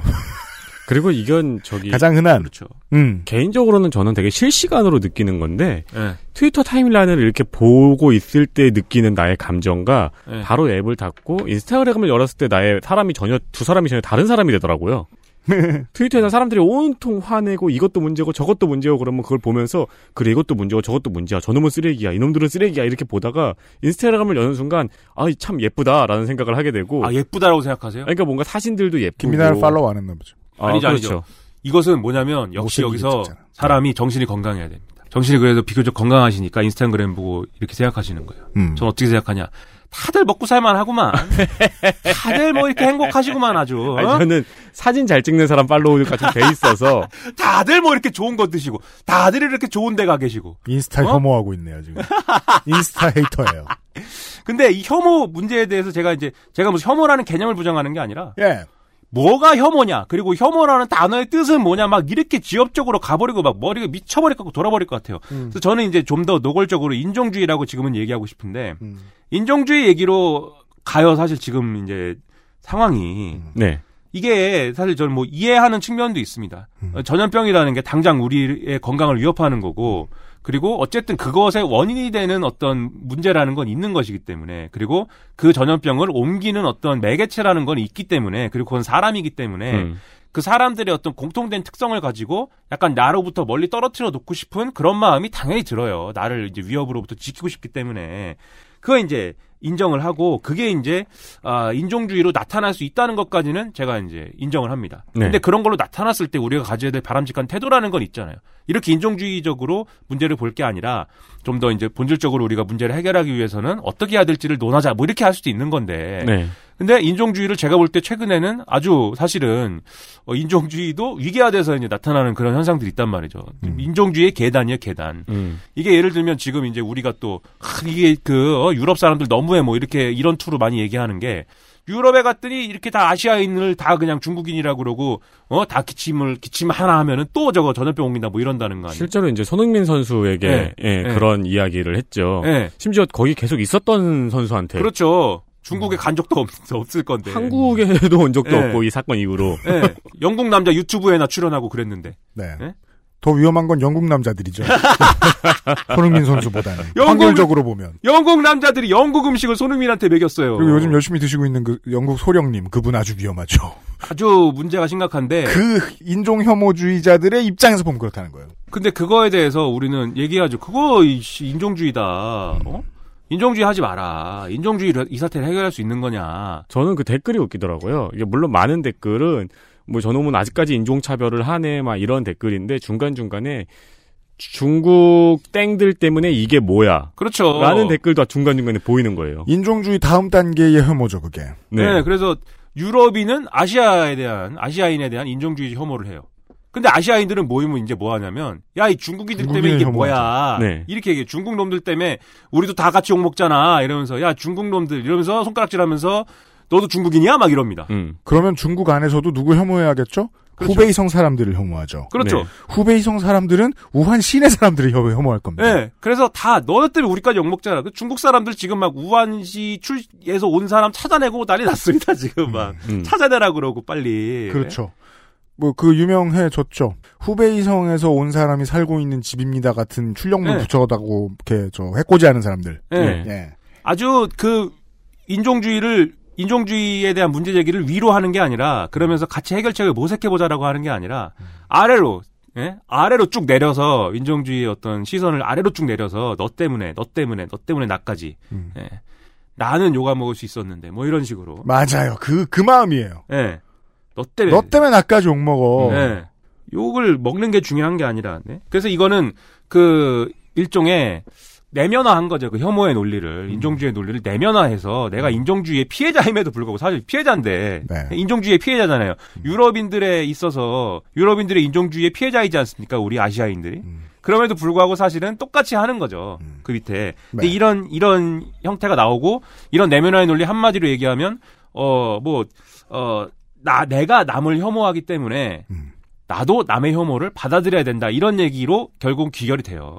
그리고 그렇죠. 내가 남의 혐오를 받아들이기 때문에 너도 나의 혐오를 받아들여야 된다가 되고 아주 독특한 연대 중에 가장 이상한 연대. 네. 혐오의 연대가 탄생합니다.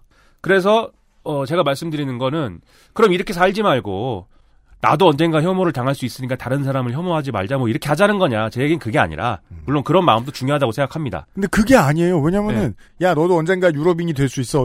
이렇게 얘기할 수도 없고요. 그렇죠. 좋은 점이 있는 설득 방법이지만 예. 아주 좋진 않아요. 그 방법은. 예, 그게 이제 본질은 아니라는 거죠. 맞아요. 그 예를 들면 성소수자에 대해서 음. 성소수자의 어떤 배려가 필요한 어떤 대책들이 필요하다라고 했을 때 우리도 언젠가 성소수자가 됩니다. 뭐 이럴 겁니까? 그건 또 아니잖아요. 물론 될 수도 네. 있습니다. 우리가 네. 성소수자가 왜냐하면 이제 성 정체성을 나중에 깨닫는 경우도 있으니까. 네. 하지만 그 이유 때문에 성소수자에 대한 어떤 배려나 고려가 필요한 게 아니에요. 음. 우리 사회 공동체의 일원이기 때문에 네. 우리 사회 공동체를 같이 이제 꾸려 나가고 음. 사회 공동체의 문제를 같이 해결해야 되기 때문에 대책이 필요한 거죠. 네. 그런- 예. 실제로 나타나고 있죠. 예를 들어 이제 육아에 대한 사회적 책임을 이야기하면서 예. 뭐 당신도 언젠가 아이를 낳을 거 아니냐라는 말이 옛날에는 있었는데 요즘에는 네. 안 낳을 건데? 라는 그렇죠. 식으로 대답하는 사람이 늘어나고 있잖아요. 네. 난안 낳을 건데 왜 예를 들면 그건 예를 안 들면- 나올 건데라고 답하는 애가 재수 없기 때문인가? 아니에요. 질문이 잘못됐습니다. 네. 네. 그렇죠. 그래서 어떻게 우리 공동체에 있는 문제를 우리가 공동체의 일원으로서 해결할 것이냐. 그렇습니다. 이걸 지구적 차원에서 생각해야 된다는 것이 지- 이제 제가 이제 뭐 이걸 통해서 이제 하고 싶은 얘기고. 네. 그래서 어 이런 피장파장 구도, 음. 네 앞서 말씀드린 음. 우리 너 너도 손해 볼 수 있, 이- 네가 손해 볼 수 있는 건 나도 손해 볼 수 있다는 거고 뭐 이런 식으로 얘기하는 이거는 음. 결국 누가 그럼 더저 저 배려를 받아야 될 피해자냐 이거 경쟁하는 것밖에 안 되니 네. 그렇죠. 네, 이제는 해결을 모색할 때다 이렇게 네. 이제 말씀을 드리는 거죠. 그렇습니다. 왜냐하면 도시화가 진행됐다는 얘기를 그 시사 아저씨가 왜 설명을 해주셨냐면은 도시화가 진행돼서 같은 시스템 안에서 모여 살게 되면 우리는 공동 운명체라고 생각하는 쪽이 모두가 살기 위해 훨씬 좋은 방법이기 때문입니다. 네. 예. 어디, 어디서부터 벗어나면 좋을 것 같냐면, 저도 이건 제안은 하나 하고 싶은 게, 5만 타인을 다 혐오해요. 어떤 뉴스에 관심 있는 사람들. 네. 특히 내 주변에 있는 사람들 싫죠. 날 괴롭히니까. 내 맘대로 안, 안 움직여주니까. 멀리 있는 사람들은 멀리 있는 사람들대로 싫죠. 원래 상또라이들이니까. 타인을 혐오하는 데에는 다양한 이유가 있거든요. 타인의 거리와 입장에 따라서. 그런 사람들은 자기 얘기를 시키죠. 자기 비하합니다. 내 여유를 만들어내야 돼요. 근데 내 여유는 내가 잘 먹고 잘 살아서 나올 수도 있는 건데요. 그것보다는 옆 사람이 살았기 때문에 내가 잘 살고 있다라는 어떤 깨달음 같은 게 좀 있어야 되거든요. 옆에서 뭘 했기 때문에 내가 이런 걸 누릴 수 있다라는. 한국은 종종 그 가치가 되게 보수적인 가치라고 생각하는 경향들이 좀 있는데. 저는 뭐 굳이 여튼. 한국이라서의 문제가 뭐 다른 나라도 예, 한국밖에 몰라서. 그래요. 네. 네. 왜 세계가 다 똑같아지겠습니까? 인터넷 때문입니다. 근데 그 여기까지 인터넷 혐오론자. 그, 말, 그 말씀은 되게 박히네요. 지금 도시의 인프라는 위로 올라가서 다 함께 잘 살 생각을 해야지 문제 해결이 빨라진다. 그렇죠. 네. 그렇습니다. 아, 혐오에 대한 얘기를 좀 더 내일 이 시간에 해보겠습니다. 네. 또 하는 거예요? 네. XSFM입니다. I D W K